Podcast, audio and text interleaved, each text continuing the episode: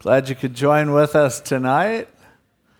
Before we begin the Bible study, I'd just like to lift uh, Myrene up in prayer. She's Myrene's one of my heroes for sure. She's been battling cancer for quite a while, defying so many of the odds, and just always keeping her attitude great and working and you know just doing everything that people thought would be impossible for her to do and being an outstanding witness for Jesus Christ as well. Um, many of us have been inspired by her. Well, she's going in Monday to have surgery to have a double mastectomy, and she's just looking forward to getting it over with so she can get back to, to what God's called her to do. Um, but we want to hold her up in prayer. And um, also, she asked if on Monday you'd wear something pink in honor of uh, you know our prayers for people with breast cancer.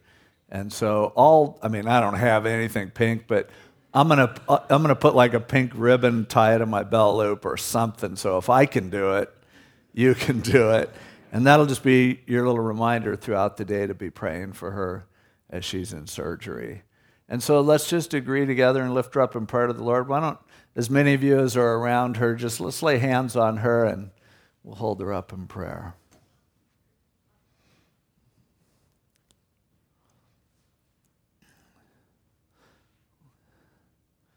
Lord, how grateful we are that you've given us such a special friend and sister.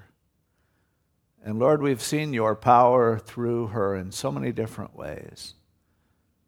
The strength that you have provided for her that she readily acknowledges comes from you. And Lord, we know what this kind of surgery takes out of you, and it's not easy, and we don't want to act like it's nothing and blow it off. But Lord, we really want you to accomplish everything that you intend to accomplish in this. And that means, Lord, that we need those surgeons and everyone else working on her to function way above their normal level. Lord, there isn't anything that's ever been normal or ordinary about Myrene through this whole thing. And we're looking for a real, extraordinary, supernatural work of your Spirit as she goes in for this surgery. Lord, just continue to give her peace, continue to strengthen and comfort her, and Lord, I pray that as she deals with this in the way that she has, as she continues just to show that strength of faith, Lord, I pray that many people will come to know you as a result of her testimony. And I pray that as you raise her back up and get her back on her feet quickly, that it will baffle everyone who doesn't know you and will cause them to go, wow, there is something to that. There's something in that girl that I want, that I need for myself. And so, God, just touch her and heal her, remove everything that would be a hindrance to her doing that which you've created her to do, and that is to serve you, to bless others by representing you. So, God, just we thank you for what you're going to do on Monday and up until then and continuing after that, Lord. We will give you all the glory for all that you do in her. We pray this in Jesus' name. Amen. All right. Let's turn in our Bibles now to Romans chapter 2 as we continue working our way through this book. we were seeing basically what Paul's been talking about in these early chapters, these early verses, is to explain why everybody's in trouble, to explain why everyone comes short on their own of being able to have the life that God wants them to live. Because until we understand where we are without Christ, we can never be completely grateful and, and expressive of our, our thankfulness to Him for what He has done for us. So often we forget what God has done for us. We even forget how bad off we were before He got a hold of us. And this is really key because in the book of Romans, Paul sets out to paint the picture for how to live the Christian life, the victorious Christian life. And it's not something that happens just automatically. It's something that, if it was easy, more people would be doing it. But a key to living the victorious Christian life is understanding all that God has done for us because the key to that life, as he goes on and on to express, is God's grace. And it seems almost contradictory that to understand that everything that God wants to do in our lives is free, that we don't earn it, that He is not counting on us turning ourselves into good, reformed people before we can have the life that He wants us to live, but that this is a life that He is giving to us. And the truth is that when we try too hard, we so often circumvent that which God ultimately wants to do in our lives. And it is living the Christian life is a very natural, supernaturally natural thing for us to do. But we so often get in the way of that. And religion can get in the way of that. And so the whole key is understanding what God has done for us. Because living the life of grace is living a life in response to understanding that the pressure has been lifted, that we don't have a burden to bear.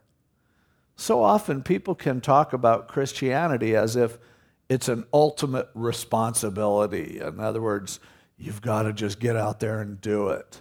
And so we hear well meaning people who lay a an expectation on us that, well, you have a whole world to save. Now you better get out there and do it. You have needs all around you, and you are the answer. And so often, there's some truth to that, but so often when we are burdened with that kind of responsibility, for one thing, it's unrealistic. It's true. There are starving people out there. There are dying people out there. There are people out there who are going to hell. But the truth is, you can't change that.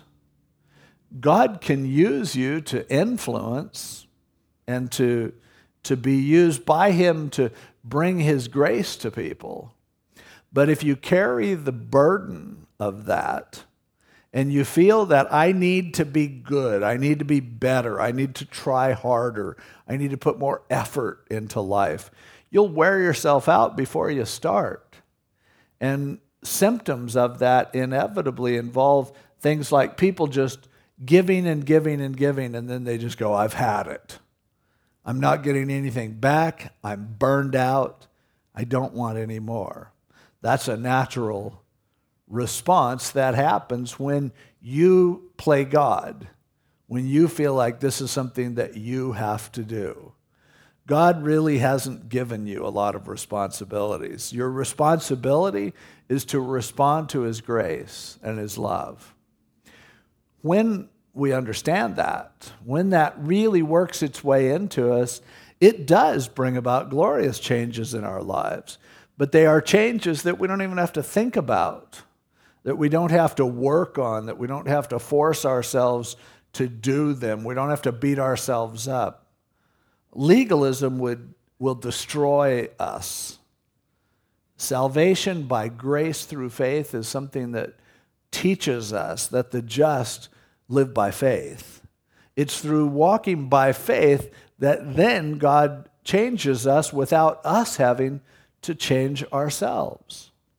When I first accepted the Lord. And I had been raised in the church and I knew all about Christianity to a ridiculous extent. I had thousands and thousands of scriptures memorized. I had read lots and lots of thousands of pages of theology, besides having read my Bible all the way through, probably 10 or 15 times. And yet, I had never come to understand what a real relationship with God was. And so I saw Christianity as being something that was in your head, something that involved believing the right things. And then if you were going to be a good Christian, then you did good things. And that's the way I understood it. Now, I had long since given up on doing good things. So I scrapped that part and I just decided, you know what? I'm going to be one of those people who sits on my on my divine assurance of salvation. And because I believe that Jesus died and rose from the dead, I am just going to believe that I am eternally secure and I'm going to live any way I want to live. And I'll just be a nominal Christian who gets to heaven. Meantime, while I'm down here, I'm going to live life my way. Well, God demonstrated to me and showed me that really that's not a relationship at all. All that is is a is a you know a position that you hold to as if yeah, I'm a conservative or yeah, I, I'm a Laker fan. Yeah, I believe about Jesus. Well, the demons believe all the facts about Jesus and they tremble, which is more than what most of us do. And yet, they aren't in proper relationship with Him, and they will suffer eternal damnation despite believing the right things. And when I came to know the Lord, it still took Him some time, but I, I began to discover the significance of grace. And it wasn't hard for me to adapt to because I had already done law. I had already tried that. I had already, eh, at sometimes, I was one of the best people that anybody knew. At other times, I became one of the worst people that you'd ever want to know. All the time having the right opinions about God, all the time reading His Word and praying, but not having a real relationship. For me, when I came into a relationship with Jesus, um, it was, uh, and you've heard the story, I won't bore you with it, but I had accidentally gone forward at an altar call. I was sleeping during church and I thought people were leaving, so when I woke up, I got up to leave and I ended up in the prayer room. And I was just sitting there going, How am I going to get out of here? And I had argued with people that I was a Christian. People were trying to argue with me that I wasn't a Christian. My youth pastor at the time had had a talk with me and said, Dave, you can't be a Christian and do the things that you do. And I said, Well, am I saved by grace or by works? I believe what the Bible says. Am I supposed to believe what you say over what the Bible says? So I could defend my salvation, but the truth is, he was right. And that moment, as I was there in the prayer room, the Lord just spoke to me really quickly and succinctly and said, Dave, either you accept me now or you'll never be able to. It's now or never. And I realized that for the first time I was being confronted by a real God. And I believed all about him, but I had never really been in a connection with him. And so at that point, I made a deal with him.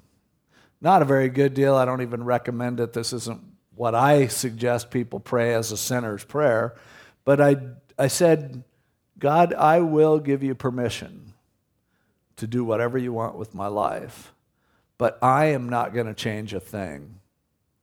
I'm going to continue to steal, cheat, and violate all the commandments. I'm going to continue to talk a blue streak. I'm going to continue to live my life for myself. I know this doesn't sound like repentance, but, but all I really gave him was permission. If you want, you can change my life. And I told him, I'm not going to tell anybody about it. And so this is just between me and you. And I was determined to not be one of those camp conversions, mountaintop experiences. So I just had an instant peace. And that night, as I lay in bed, it was just, I knew something was different. But over the next couple of days, well, and people came up and they saw me go forward. Oh, oh, you came forward. I go, it's just a mistake. I was sleeping. It was an accident. Don't worry, it's nothing, you know. But my life began to change, and I didn't try to change it. My, my language cleaned up right away, and it had been really foul. I never tried to do that. I, I lost all desire for the drugs that I was using, and I didn't try to do that. Didn't go on a program or anything. Now, again, this is my story. There are some people God has really battle through different issues in order to get them done. My experience isn't necessarily universal. I just want you to understand how God's grace worked in my life. And right away, people just started noticing that I was different. My, my friends were suspicious of me because I wasn't doing the things that they were doing anymore. I wasn't judging them, I was hanging out with them. And when there, somebody was passing a joint around, I would just take it and pass it to the next person and not take a hit off of it. I didn't think that was all that suspicious. But amazingly, in a lot of areas of my life, it just changed. And I didn't try to. And that was God's grace in my life. Now, there are a lot of other areas of my life where the change didn't happen so suddenly, where I still would struggle and, and I continue to have areas of my life that aren't surrendered to the Lord. I, I sin every day, like most of you. And, and yet, I learned from God giving me some of that victory the power of the grace of God. That ultimately, that's what He wanted to do in my life. He wanted me to be grateful to Him for what He had done, but He was going to have to do the work. I couldn't do it. I knew already that I couldn't. And therein is the key. And to this day, with every area of my life in which I struggle, I always have to remind myself of God's grace, of the reality that He doesn't tell me to fix myself, that He does a work as I am grateful, as I praise Him, as I thank Him, as I trust Him. I let Him pick which area of my life He wants to work on next. And I don't worry too much about the areas that He hasn't chosen to work on. Now, I always have plenty of help from other people suggesting areas of my life that might need work. And I really don't question that, but all I can do is tell you sorry, I've already figured out that if I decide what I want to fix in my life, or if people around me decide what they think I ought to fix in my life, I can't do it. This is something that God has to do. Now, that understanding of grace is absolutely critical if you're ever going to live a real Christian life. But it's also really scary because you are trusting God to do what He says He will do, but you're letting go of the reins. You're choosing to not be in charge of your own Reformation program. And that's scary because the heart is deceitful and desperately wicked. So letting go and saying, God, you can do whatever you want, and I am going to focus on being grateful to you for what you've done. And I'm going to let you determine the work that happens in my life. That's radical. And it's frightening. It's dangerous. But that is what the New Testament teaches a relationship with God is about. And often I find that there are areas of our lives where we don't have victory simply because we are trying too hard to do it ourselves rather than giving it over to the Lord and letting Him do that work. If we really could see all that He has done for us, if we really could understand all that He is doing within us, we'd be so grateful our lives would change radically and not from effort, from pure response to the grace of God. That is what true Christianity is all about. And that is what the book of Romans is written to explain. But a key to responding to his grace is understanding the magnitude of his grace. Because if we forget how lost we were, if we forget that we are like everyone else in the world, when we become prideful and, and self absorbed and impressed with ourselves, then what happens? The grace of God isn't that big of a deal. Because, of course, God is gracious to me. I'm better than most people. Of course, God is gracious to me because I'm not who I used to be, but boy, thank God, look who He's made me. And I'm pretty much close to good enough now.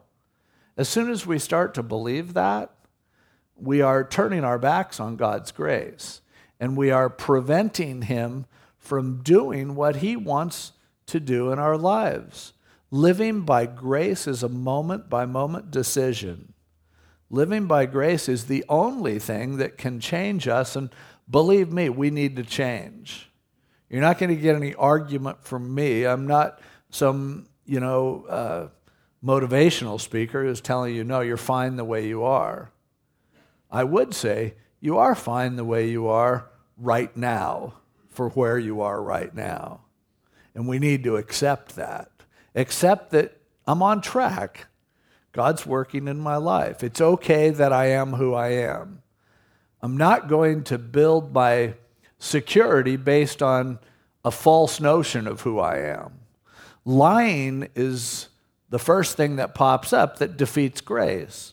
So being honest with where we are is an incredible, incredibly important first step.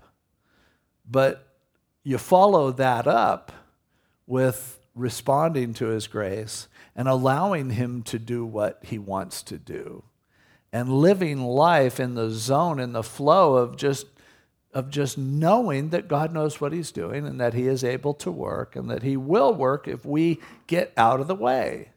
Now that may sound a little strange that we can prevent God from doing what he wants to do. But I believe that we can. I believe that we are the only ones who can prevent God from doing what he wants to do in our lives. Remember Jesus weeping over Jerusalem as he stood there on the Mount of Olives looking down on that beautiful city and, and crying and saying, Oh, Jerusalem, Jerusalem, you who killed the prophets, how I longed to gather you as a hen gathers her chicks, but you would not. Your will is the only thing ultimately that can block what God wants to do in your life. And so we need to be freed up from the burden of fixing ourselves before we will ever be fixed by God. And when we are honest about who we were and who we are, we will be so incredibly grateful to God for His grace we will be so relieved from the burden of fixing ourselves that ultimately the changes will come very easy. The, the, the development, the growth, it'll happen and you'll hardly notice it. It'll take other people to notice it because you just feel like you've just been living your life. And then you look back and you see the hand of God on your life, and it's something that's amazing. And so, here in these early chapters, Paul is setting the stage for that reality. He's going to go into much greater detail about it. But here in these early chapters, what he's establishing is we're all messed up. We're all under a certain level of condemnation.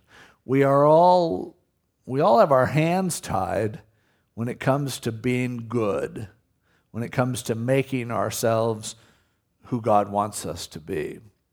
And so he had first addressed the heathen and talks about the fact that, you know, we call them the heathen. The truth is, we're all heathen, and that's his point. But those who even don't, haven't heard about Jesus and how they have, even within their own conscience, a testimony, they have within what they see in creation a message from God. And they're responsible for not responding to that. But now he's been here in chapter 2 addressing legalists, those who try to live by a set of standards and sharing with them that the problem with that is you can't do it. There's no partiality with God. And finally, where we left off last week in verse 16, in the day when God will judge the secrets of men by Jesus Christ according to my gospel. Good news and bad news there. The bad news is God knows our secrets. And that's where we are the most vulnerable. It's not what we do out in front of everyone. Most of us are pretty good in front of people because there's even peer pressure for that. There are consequences to not being good. And so most of us put on a pretty good front and actually live pretty decent lives. The problem is those secrets, those things that we would like to do, those things we plan, and those things we do when no one is around, those things that, that betray the fact that we have a sinful nature and that we're still lugging that around with us through life. And there's a judgment, and all the secrets are going to be revealed. That which has been done in secret will be shouted from the rooftops. The good news, though, is that God will judge by Jesus Christ according to my gospel. So if we really understand the gospel, if we are really walking in that good news, then judgment doesn't have to threaten us. We can be prepared for judgment by understanding God's grace, by putting our faith in the gospel of Jesus Christ. But always, nagging away at us is going to be the temptation to live under the law. And here he again addresses some of these legalists, beginning with verse 17. Specifically in the Jewish context, although this would apply to anyone who's trying to live a good religious life and somehow thinking that they can earn some standing with God by the way that they live. But he particularly addresses those who are really good Jews. Because in those days, and remember, he's talking about Jewish Christians. In those days, the very first work of the, of the gospel was among the Jewish people. As there on the day of Pentecost in Jerusalem, a lot of people from a lot of other cultures, but certainly a lot of Jews, were saved. And so they had put their faith in Jesus Christ, but they brought their Judaism with them.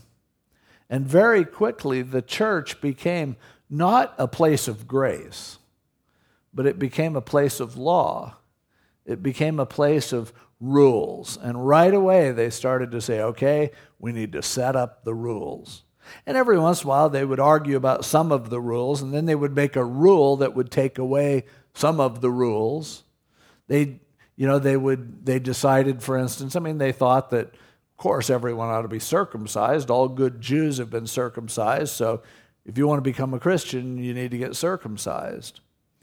But as they discussed it and God gave them wisdom and they had a church council on it, they decided, no, there's no reason for us to make Gentiles be circumcised.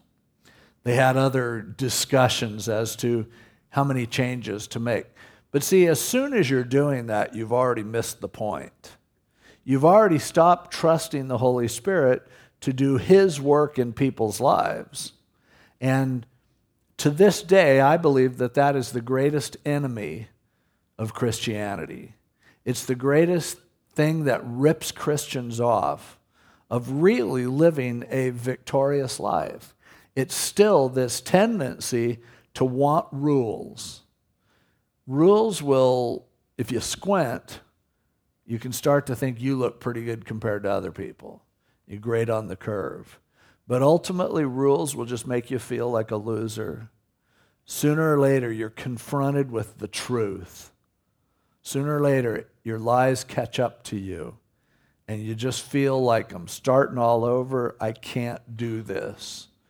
And unfortunately, and it's completely with well intentions, this is still what Christians end up doing most of the time. I really believe that. That's why I believe the book of Romans, the book of Galatians, the book of Ephesians, these, these books are still so important today because deep down inside, so many of us are really just trying to follow the rules. The rules that society is telling us, the rules that we think the Bible is telling us so often by the way we interpret it, the rules that our cultural subgroup tells us or our uh, you know the media tells us or whatever and instead of having a relationship with a living God we so often just end up being people who are trying to follow the rules when I buy something that needs to be assembled I usually don't consult the instructions because I, I think come on I'm smarter than most people who wrote the instructions. Half the time, they don't even speak my language. I'm sure I can figure this out.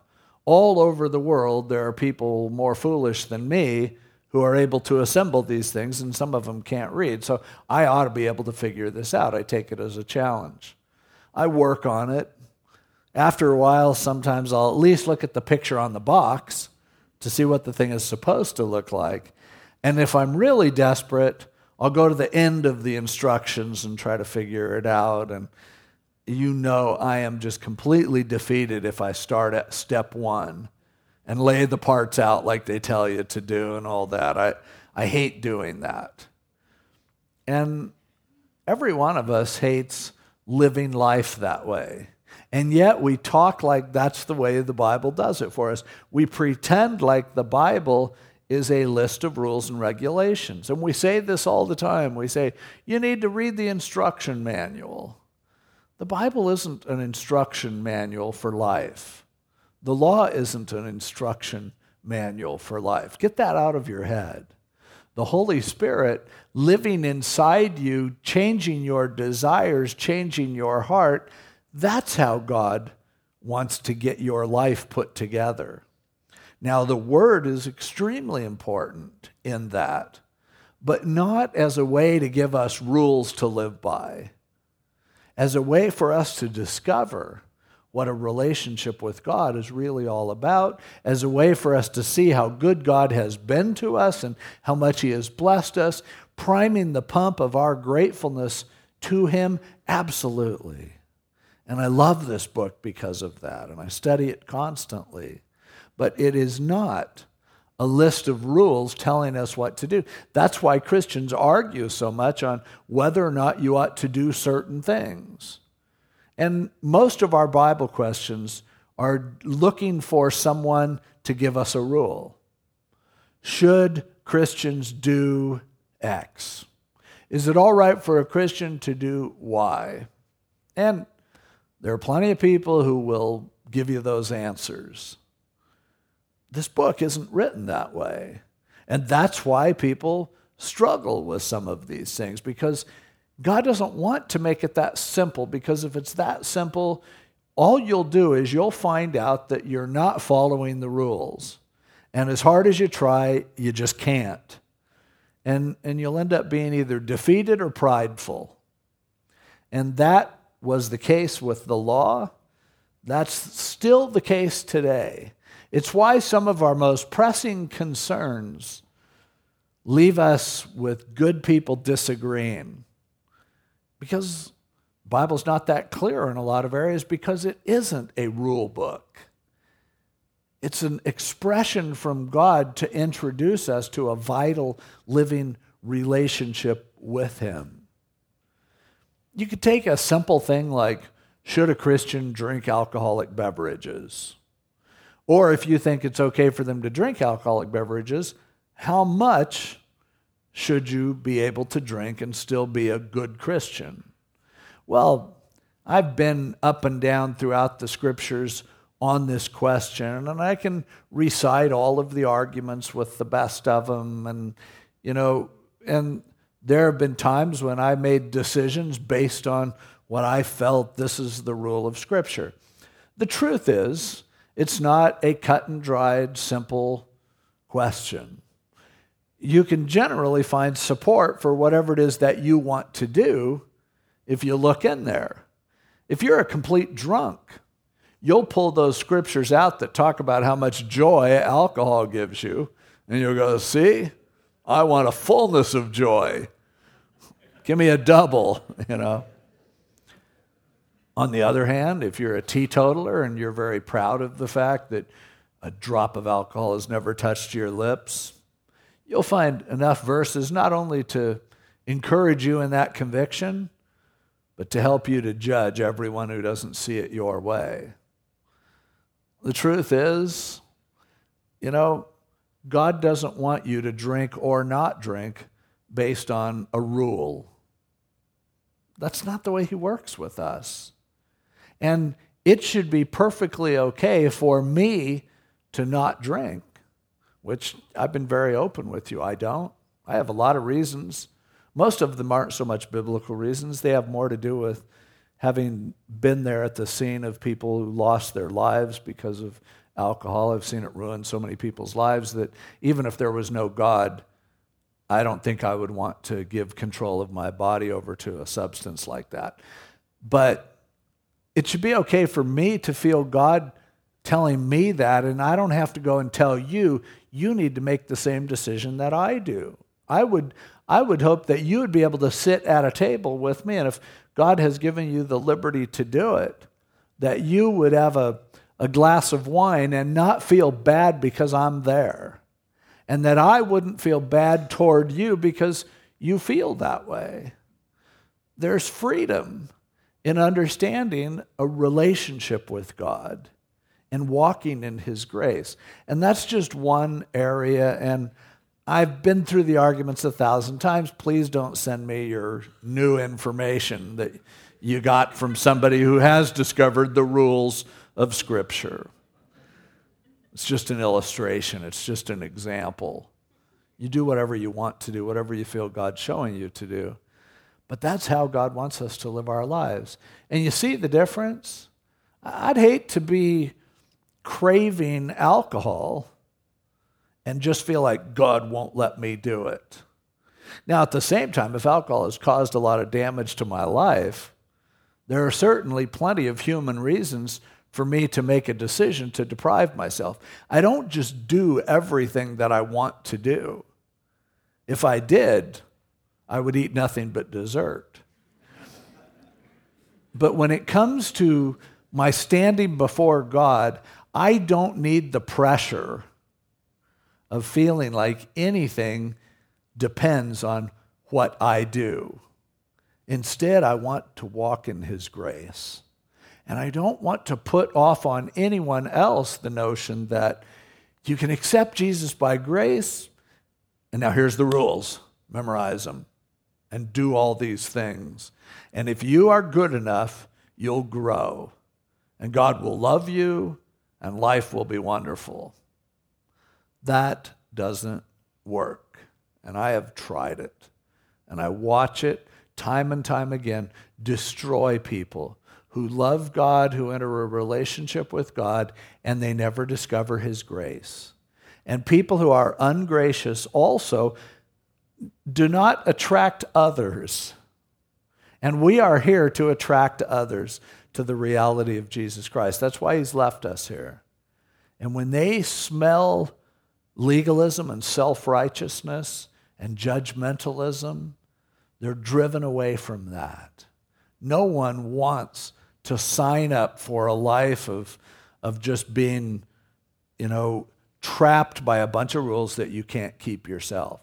And what happens when you come off that way and then you fail, you completely obliterate and destroy your testimony.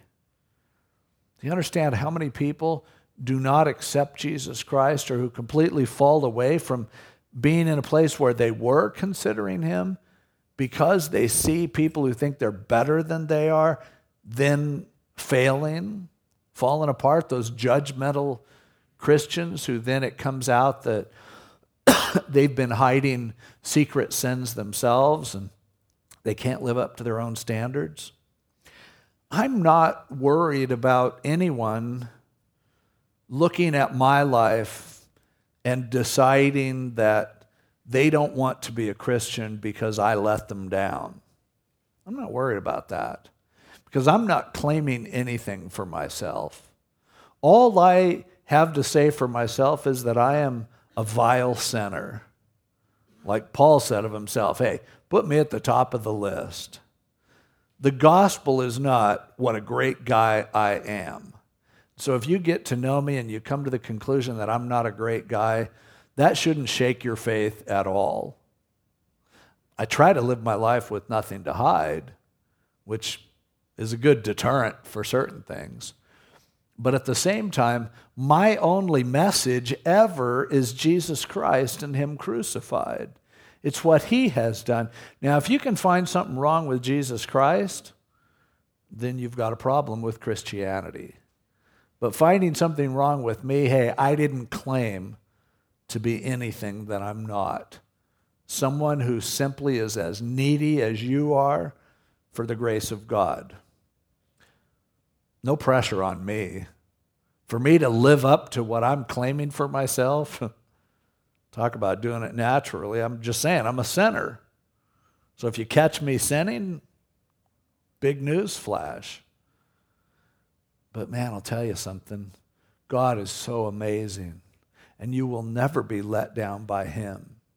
And the glorious thing is, as much as, you know, hey, if you could try to be a good person and it worked, I would tell you to go for it.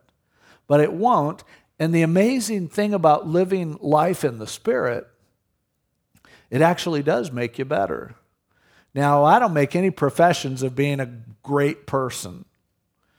All I, all I will say is, I'm a lot better than I used to be. And it wasn't because I tried. But areas where God has given me victory, it was simply His grace that did it. The most impressive things that I have seen God do in my life, I didn't even see it happening. And I didn't try to do it. And it didn't happen because I followed a set of rules. I was blindsided by the grace of God. As C.S. Lewis said in, in uh, his autobiography, Surprised by Joy. He just creeped up on me and, and just did things for me. And all praise and glory goes to him. But I'm telling you, it works because I know what my life was like when I was living under a legalistic system. And it just wasn't getting better. And I know what my life is like understanding the grace of God. And I am growing. And it is working better than I ever could have imagined. But that's not my burden. And I'm not, I don't carry that. I, I don't every day think, I need to be careful what I'm like because I'm a pastor and I don't want people to be disappointed when they see me. No, I mean, I, I pretty much just do what I'm going to do. And sometimes I disappoint myself. And I'm sure I shatter other people's expectations. An awful lot of my email responses are to people who hear me say something on the radio and they take issue with it, and I have to try to explain it. And sometimes I just say, I'm sorry, but this is who I am. The one thing that I will tell you is I, am not pretending anything, I'm not faking life. I don't even want a Christian life that came from discipline, that came from deception. If, if the Christian life doesn't really work, if the grace of God doesn't actually transform people, then I don't want any part of it. I do not want a religion. I, I don't. There are plenty of religions out there. Why would I want somebody to change religions if that's what it's about? It's Failure is something that we're all good at. But failure is something, when we understand the grace of God, that you have such amazing statements that we'll see later as where sin abounds, grace much more abounds. Amazing. That when we fail, it gives God a chance to do something even greater. And then you go, yeah, so should you sin that grace will abound? No, and we'll get into that. So, verse 17.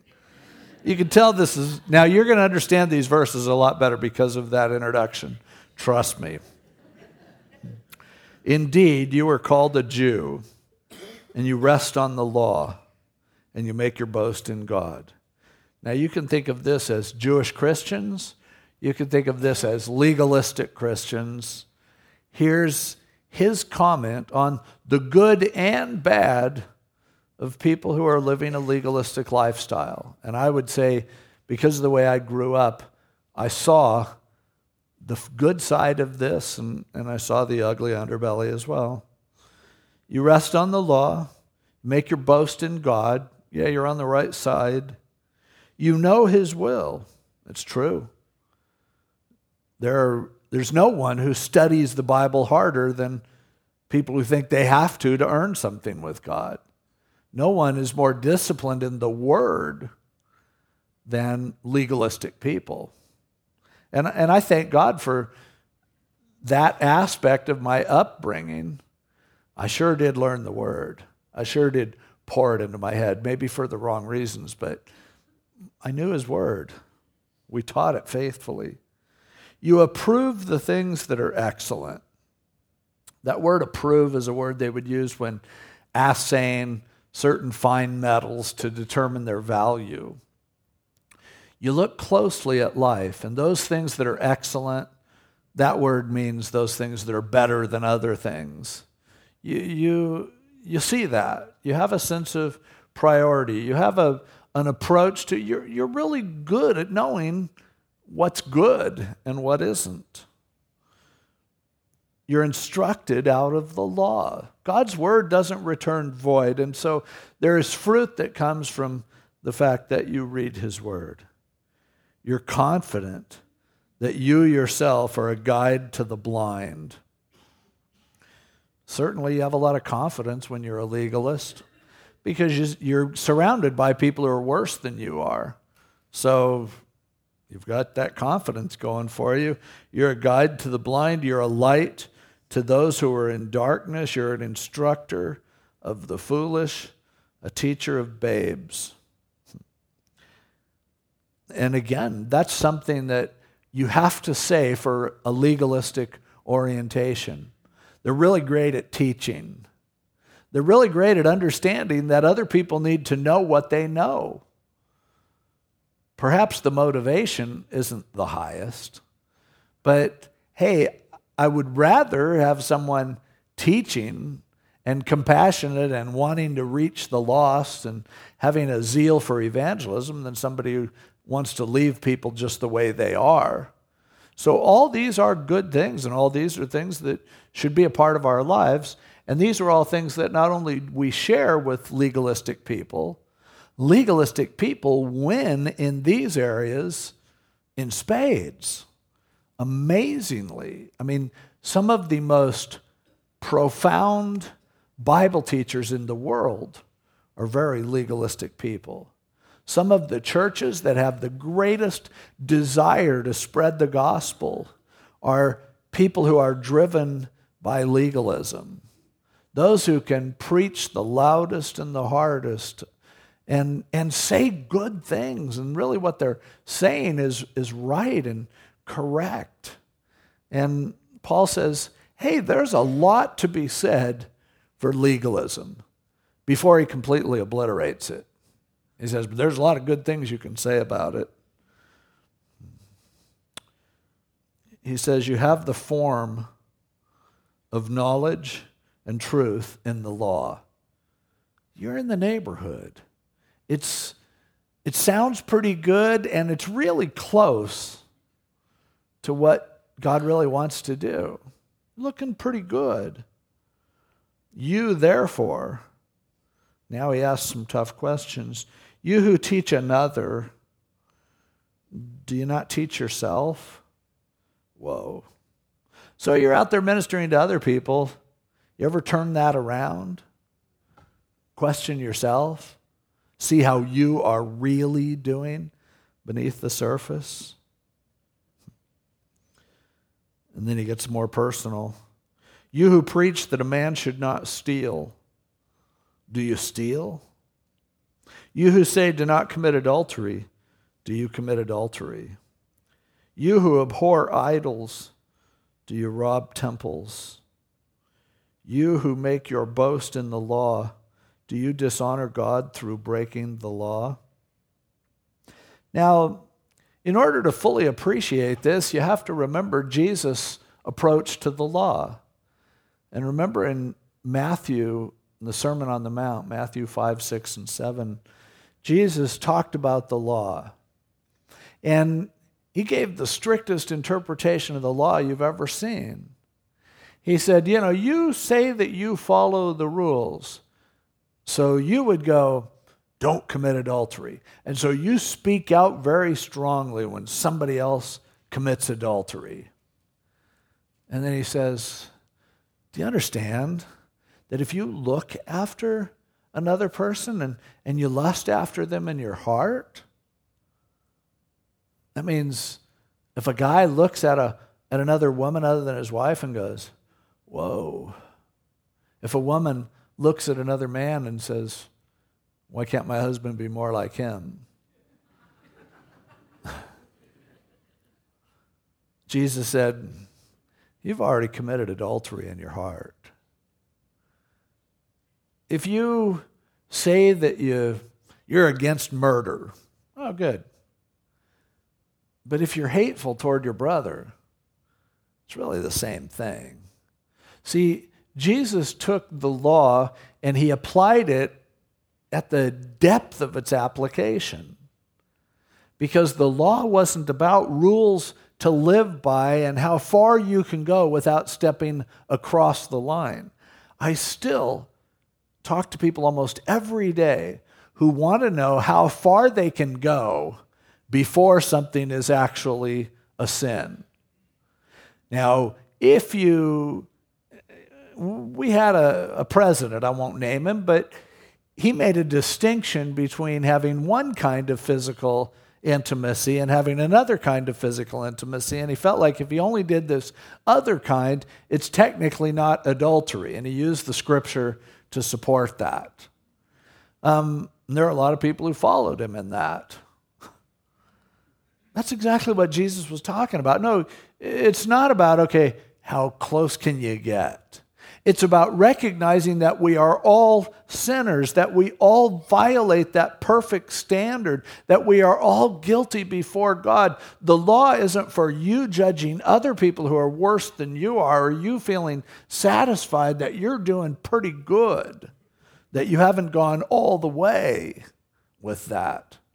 There's so many times I hear somebody gets in trouble because they are in a relationship that, that could devastate their marriage but they say, but it hasn't gone to the point yet of technically vi- that completely misunderstands what God's word says and unfortunately will rob you of his grace. Because our response should be to go, I am a sinner. I am the same as everyone else out there. There are different degrees and things like that. And thank God I haven't done some things that might carry some of the consequences of going as far as I could have gone or might have gone. But hey, as far as my personal quality, I am a sinner, absolutely. That is the description of me. In me, that is in my flesh, dwelleth no good thing. And so here, Paul is saying, okay, you guys that are really good about letting people know that they shouldn't commit adultery and they shouldn't steal and everything, take a closer look in your heart. Tell me that you are really better than that. Now, invariably, when people, it's a weird thing when people believe that they are better than most people because they haven't done certain things, and then they excuse other things in their life, it's amazing how sooner or later it creeps up on them. And the person who defends having romantic relationships with people but not having physical sexual relations with them, once you can excuse yourself, it's just a matter of time. It's just a matter of time before you completely fall into a sin. And, and you know, that's kind of his point. And that's what happens with a legalist. Pride comes before a fall. And so, he says, you better look at yourself. You're so intent on teaching others, and okay, it's good to teach others. But are you going to teach them from a perspective of grace? Are you going to teach them what is beneath the surface, an implication that they need to get better, they need to be more like you? I could tell you horror stories about what goes on in incredibly legalistic environments. I, in the little church I grew up in, very sound biblically, teaching the word. I'm thankful for that. And sending out missionaries, just doing a lot of really good things. But it was amazing after I grew up, and, and I was always being judged.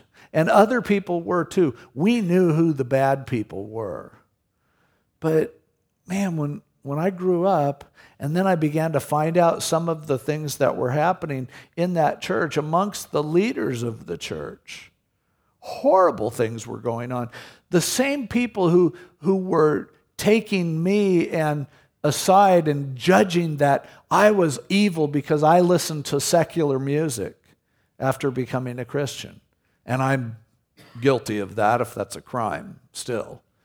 Still haven't been delivered from that. But oh, they knew that was awful that you'd. Now, I don't listen to things that are gross or vile or anything, but I just don't feel that I need to, any more than if I look at a picture on a wall, I want to make sure a Christian painted it before I look at it. I can appreciate art. But man, they let me have it. The same guys that ripped into me for that, the same guys that ripped into me because my hair was long. It's really funny that I ever had a problem with that. I found out in some cases, in fact, the guy in that church who was the hardest on me, who really drove me out of the church, thank God, and drove me to Calvary Chapel, that guy I found out years later was molesting his kids. And I, and I, I, I sadly, I sat there in the courthouse and I, and I read this testimony and I, I saw what he was doing and I thought back to how he tried everything he could do to drive me away from Jesus Christ because I knew I wasn't as good as he was.